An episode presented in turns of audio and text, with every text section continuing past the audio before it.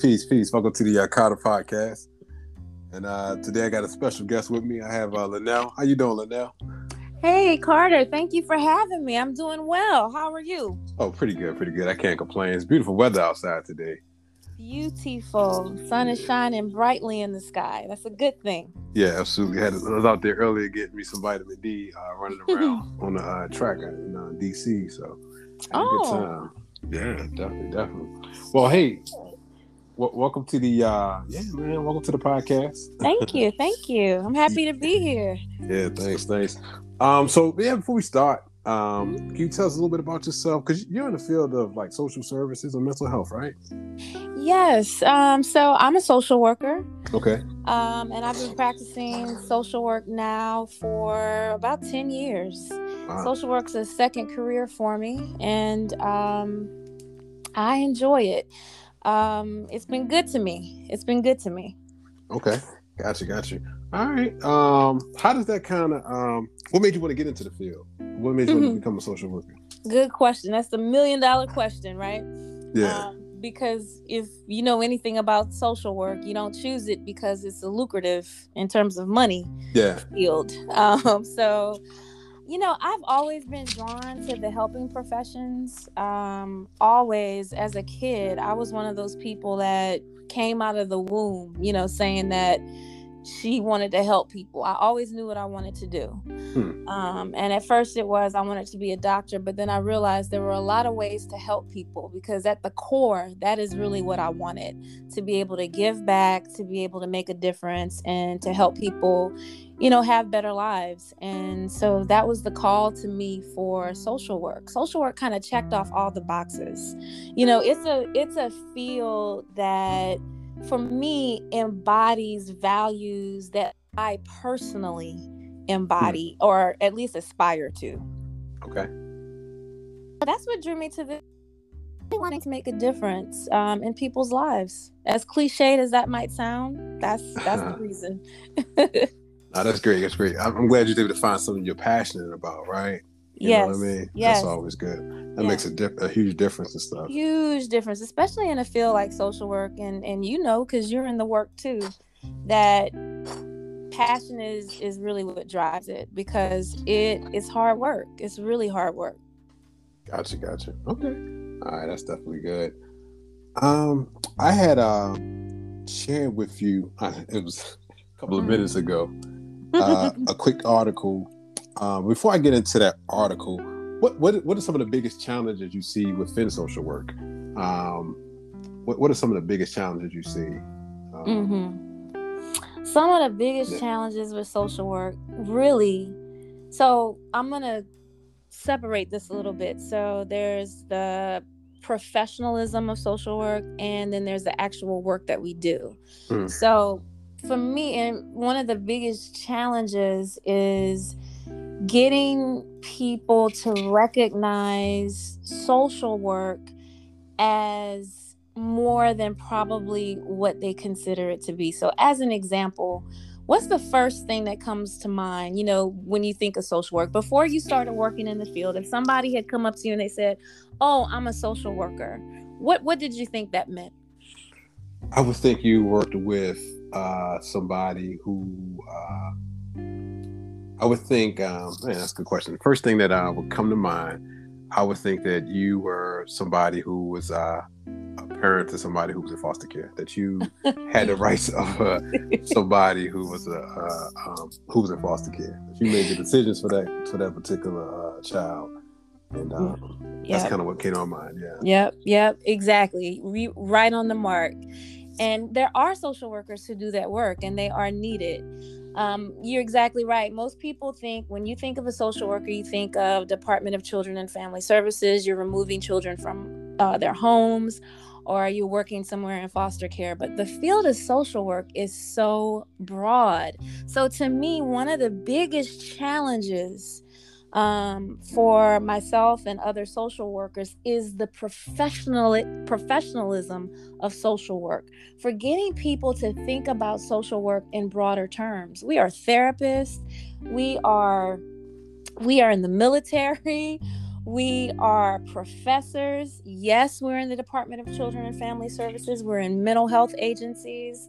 Um, we do a whole host of things. We're consultants. Um, we're not limited to just one area of practice. So that's one of the biggest challenges. And the reason why that's a challenge is because when you place the practice of social work in a box, you limit um, how you see professional social workers and where you place them in different um, jobs. That also speaks to how much money you're going to pay social workers and all of that. So we have a skill set that allows us to work in a variety of settings. That's one of the biggest challenges getting people to recognize social work as more than just I take children out of their homes, even though that's a very important part of the work. But the other big challenge, you know, depending on where you are in the practice of social work. So I'm going to use myself as an example working in in mental health. Um, one of the biggest challenges um, is not working with clients actually, but it's the bureaucracy that comes with being able to work with people and having to you know maneuver through the red tape and and jump through hoops of fire that that the government and institutions create. You want to just be able to walk in and help people right? But you got to play by the rules. So that's one of the biggest challenges being able to negotiate different systems and still help people get what they need to thrive. Hmm. okay. Yeah. All right. Yeah i definitely can uh can relate to that. Yeah. Um, how did what do you do to kind of like uh combat that feelings of like uh like not burning out? Uh, do you do you experience that or? Oh my gosh, what? there listen, there isn't a, a person that's doing this work wherever you are um, in the in in a helping profession who doesn't experience burnout. There's no one who doesn't experience burnout at some point in their career.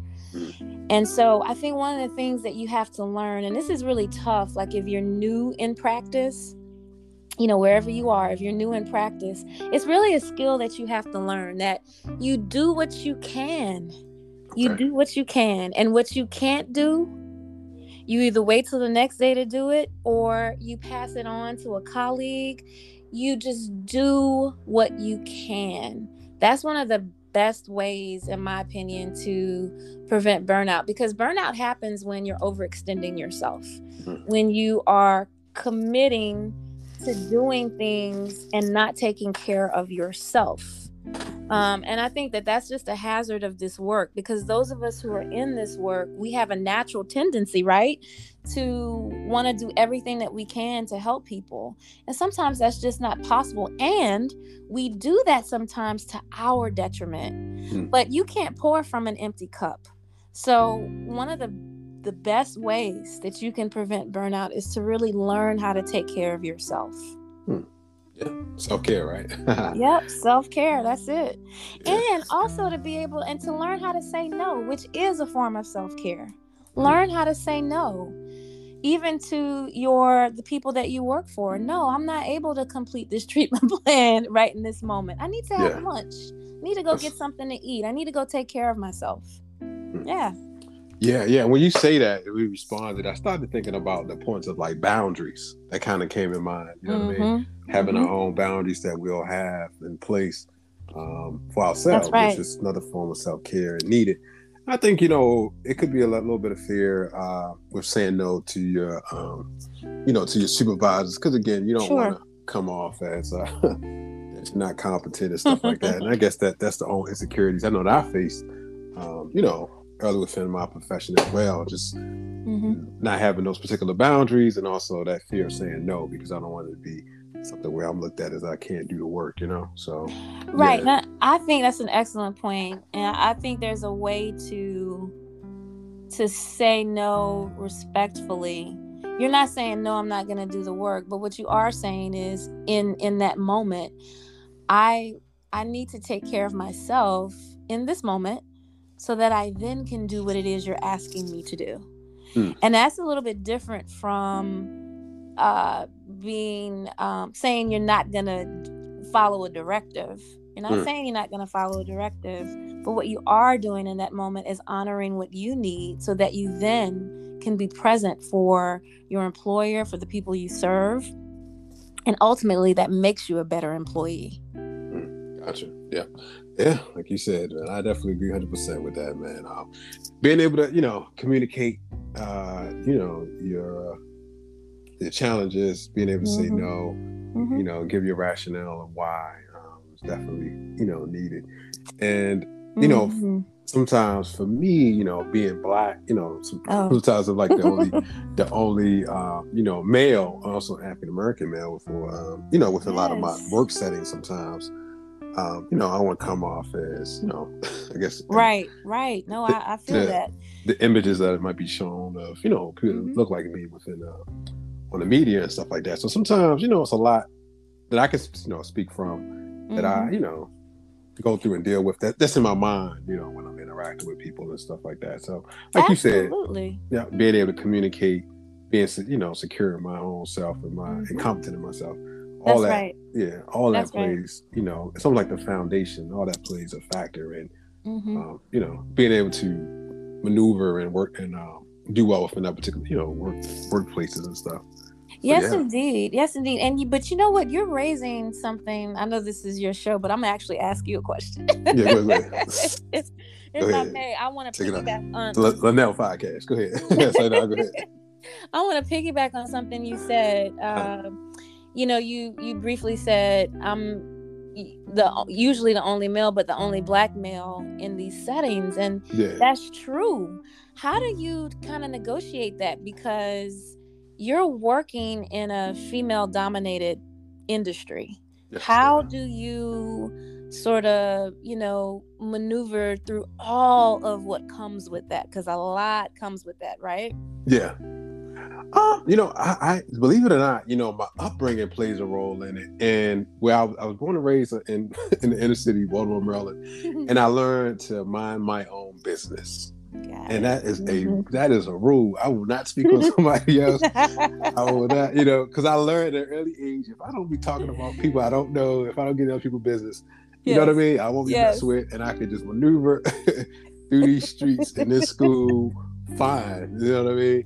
And yes. so I learned that because, you know, I just I just learned that um, I, I um, transferred that to to the workplace where I just mind my business, be very respectful, mm-hmm. and um, and that was it. And I, have been fine um, maneuvering these type of settings. I don't get in nobody's business. I don't. I don't gossip. That's you know. I, I, I hope you don't take the wrong way, but that's not what men do. So I said I'm not going to go ahead and gossip and tell people business. I just try to, you know, uh, interact with people I feel like I can trust. Yeah. And um, just, you know, do my job and roll out and just mind my business.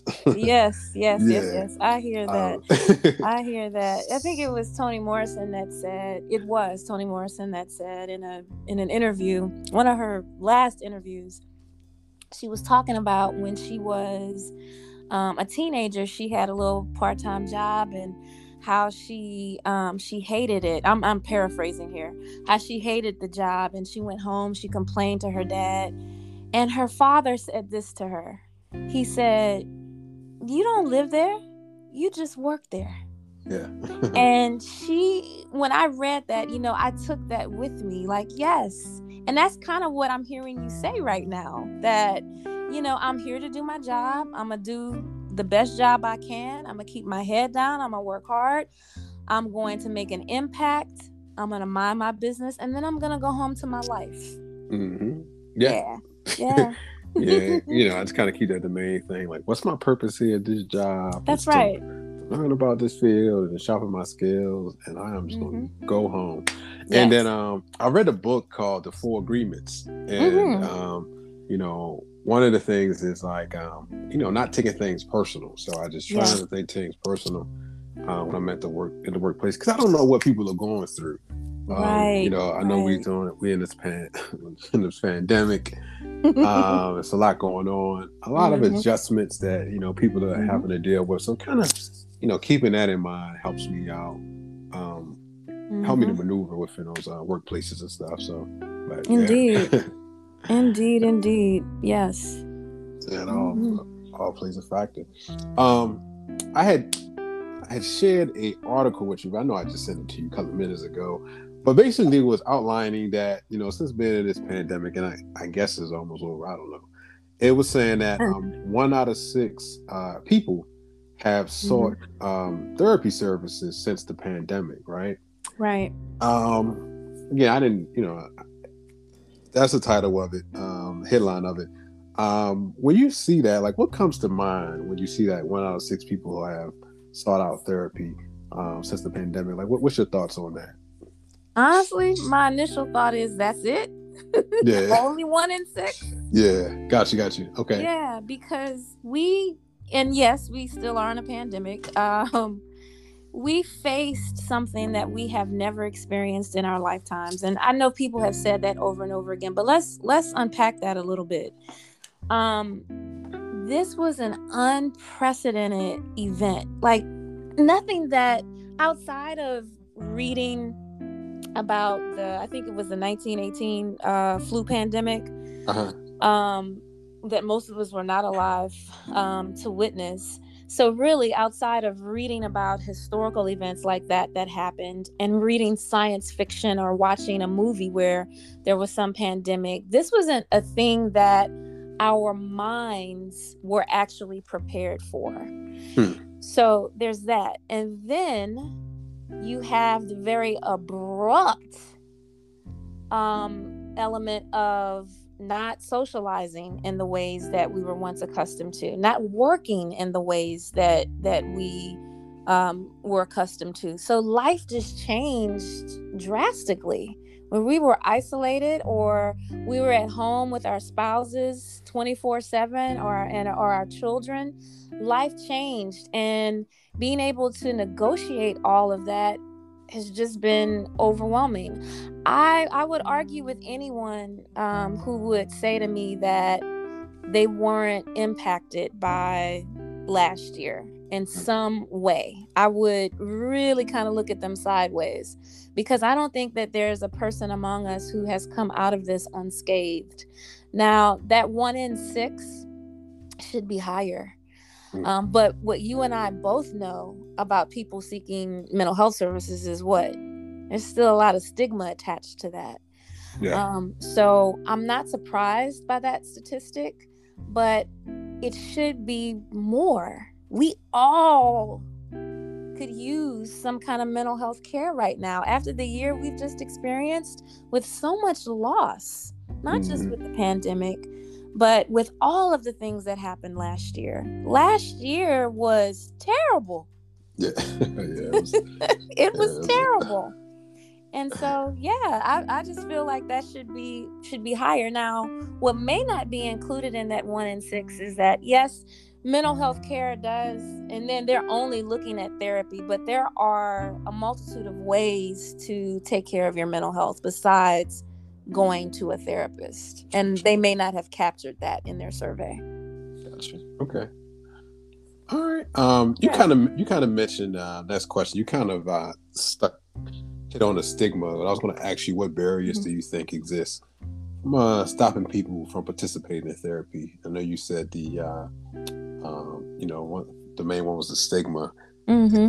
is there anything else that you know what i mean that comes to mind for you mm-hmm. that might stop people Sure. Well, stigma is sort of the, the umbrella term, and underneath that um, would be people's lack of understanding or education about what um, therapy is and who it's for.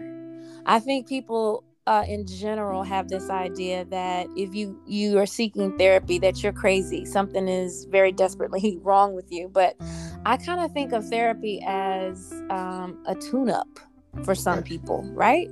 Yeah. um, i'm grappling with grief or um, i'm recently divorced. I, I lost my job or i'm experiencing a life transition. Some of some of these things are really big for us to deal with on our own. So I might want to seek therapy just to help me process um, my grief or my life transition, whatever it is one is facing.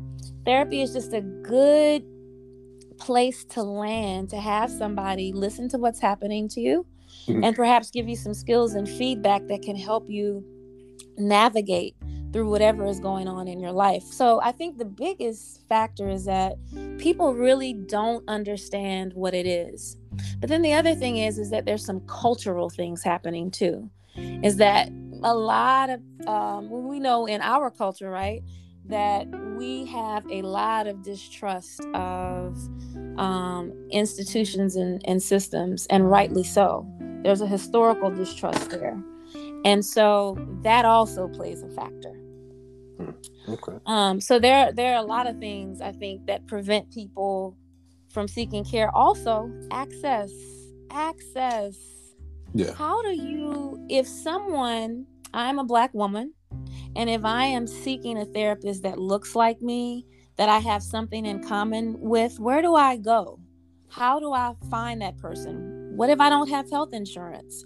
How am I seeking mental health care? That's a huge barrier, um, in addition to stigma for engaging in mental health treatment. Actually, that's really, really huge. Access to care. And that's true in all aspects of healthcare.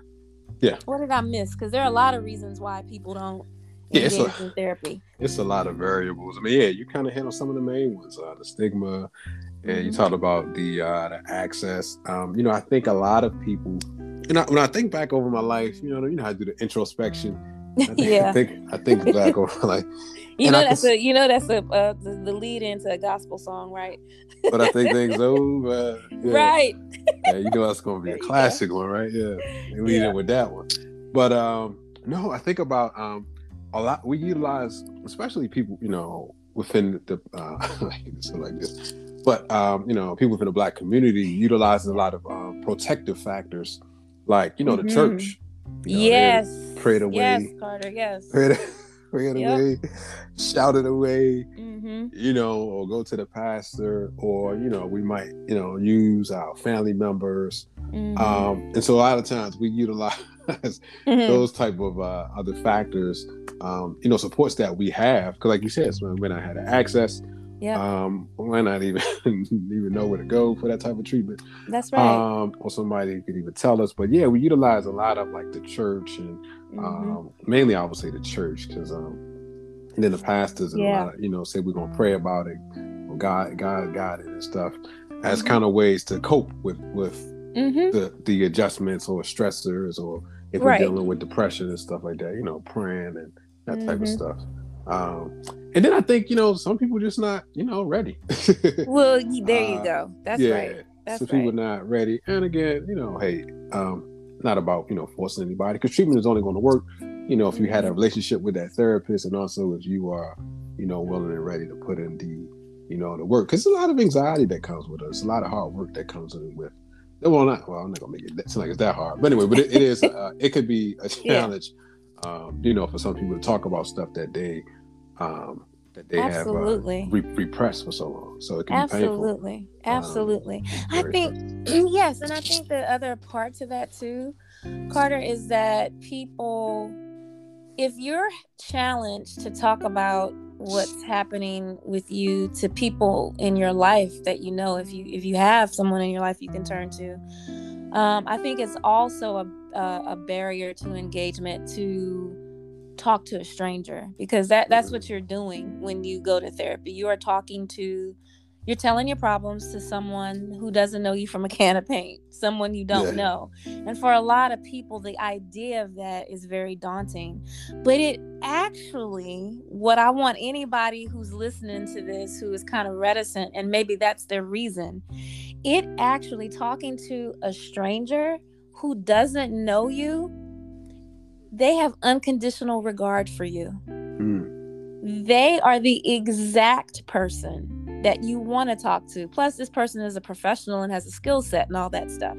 But if that is the thing that's preventing someone from engaging, my advice is it is like talking to someone who has no knowledge of you. So they don't know about your past. They don't know about that mistake that you made way back then, and you're sitting there thinking that they're judging you about that. No, not at Hmm. all. Mm. Unconditional regard. That means that I am listening to you with no conditions. How beautiful is that? yeah. with no condition conditions. I have regard for your personhood. Because you exist, I have regard for you. And mm. I'm going to sit here and listen to you and hold space for you without judgment. That's a beautiful thing. And that's what therapy is. Yeah, and I think it's um you know, a lot. It's a challenge because I think a lot of people, have, well, a lot of people, but I think some people have like attachment issues, and For sure. um, they have because um, a lot of uh, what I think is um, a lot of times, you know, what we've been through from our parents yes. or our, caretakers. Mm-hmm. You know, if it was that they abandoned us, mm-hmm. um, so sometimes it's hard for some people to. Uh, and again, I'm just you know I'm just talking. Just it's yeah, hard yeah. for some people to form and trust in to share with certain, you know what I mean, with certain people. One hundred. Yeah. Um, they had these core beliefs about themselves mm-hmm. based off of some of the things that they dealt with. Uh, you know, from their caretakers or from their um, parents. Right. You know what I mean? And um, yeah, it's real a lot of challenges, you know, that comes up. For sure, you know, Carter, you, you're dropping some gems because what you're touching on is attachment style, mm. and that absolutely plays a part in all kind of in all of our um, relationships. Not even just interpersonal ones but especially in interpersonal ones but in all of our relationships. That's another show topic right there. Attachment yeah. styles? Yes that's yeah. a whole nother show topic. Um, see look at that i just gave you the show topic attachment styles yeah i'm looking yeah. at that and um, but I think it, it plays a factor in what the, what we see today from a lot of people, a lot of challenges sure. that we see. For and sure. um, you know, I guess and being in this field is kind of really hard. And um, when you see certain behaviors and certain mm-hmm. symptoms from people, and you see it on the media mm-hmm. over and mm-hmm. over, it can be a little frustrating. And be like, yeah, see, you know what I mean? So, right. you know, uh, but anyway, but yeah, like I said, mental health is important. Oh, it is. uh, and um, yeah, definitely key. Um, let me see. Let me see. There was one more question. I think. I yeah, what you got for me? Let me see. Let me see. Oh, when do you think we kind of might have touched on it while we were talking? When mm-hmm. do you think when is it time for a person to see a therapist? When is it time? Ooh, that's such a good question. when is it time to see the wizard? But when is it time to see a therapist? That is such a good question.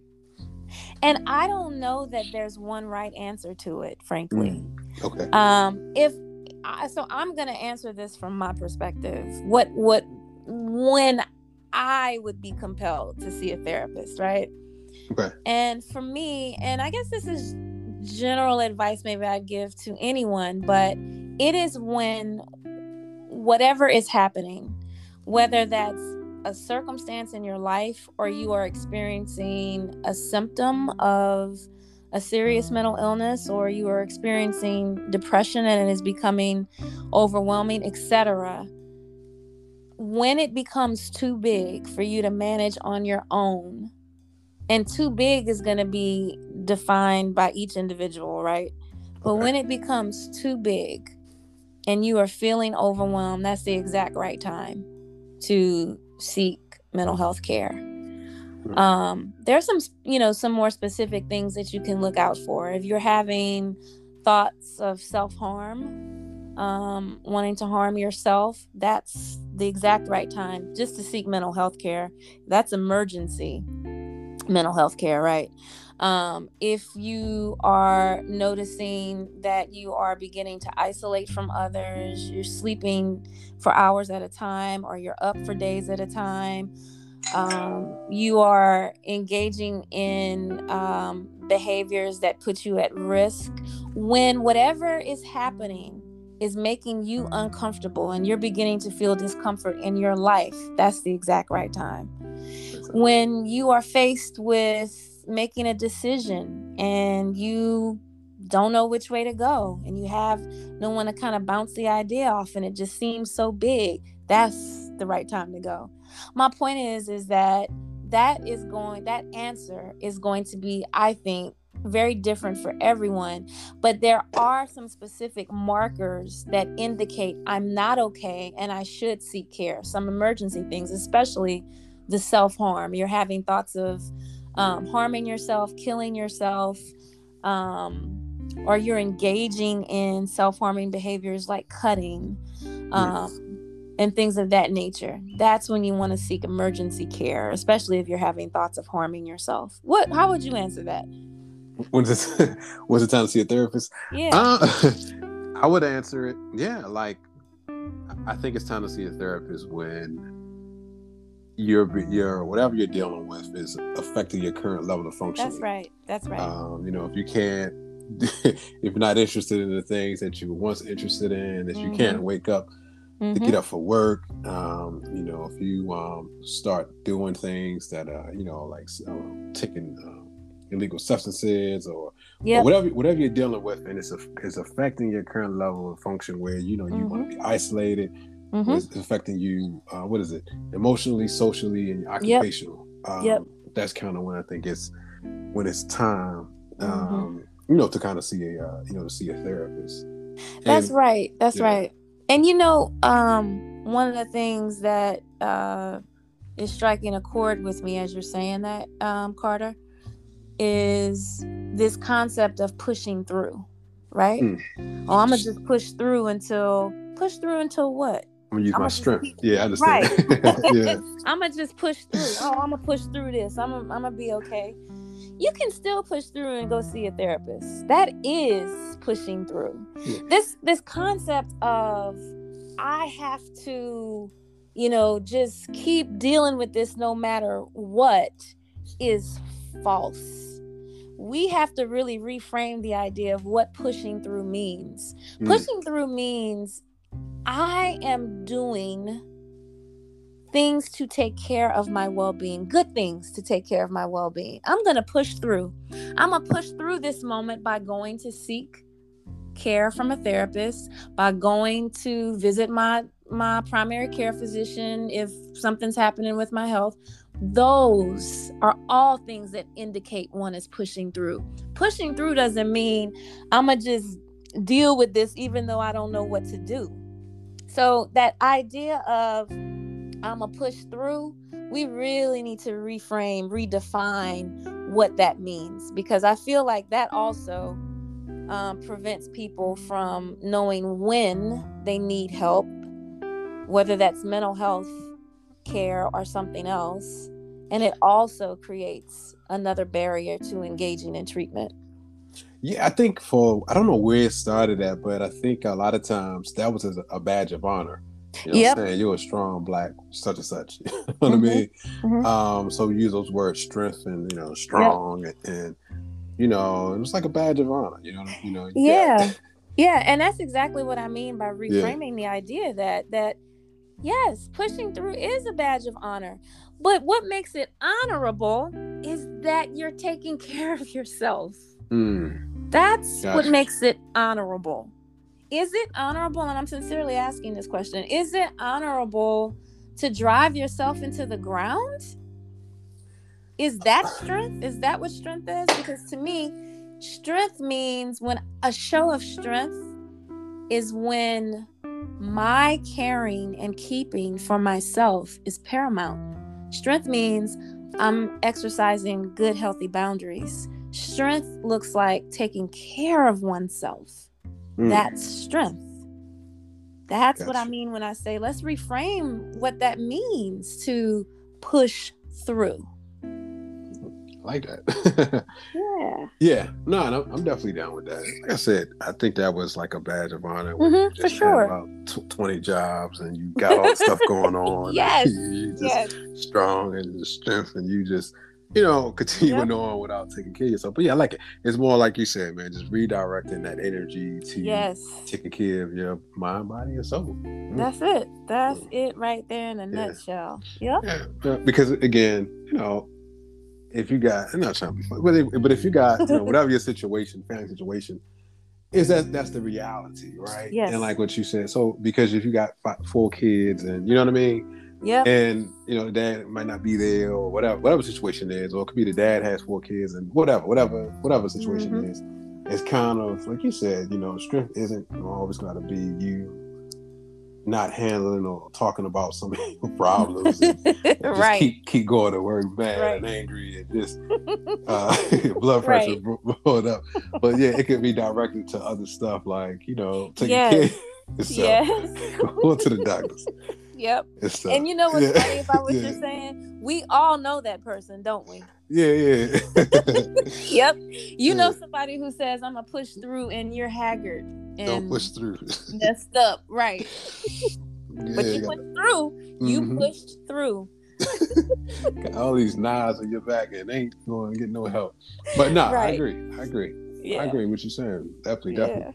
Yeah. All right, well, I'm gonna uh, I'm gonna give you the last word. Anything you want to uh, share with oh. before we oh before we wrap up? I get the last word. Yeah. Yeah. I so since you know we've been talking about mental health and and all of these things sort of in that realm, I, I think the last word I have is this that there is no shame in seeking mental health care. Bears repeating.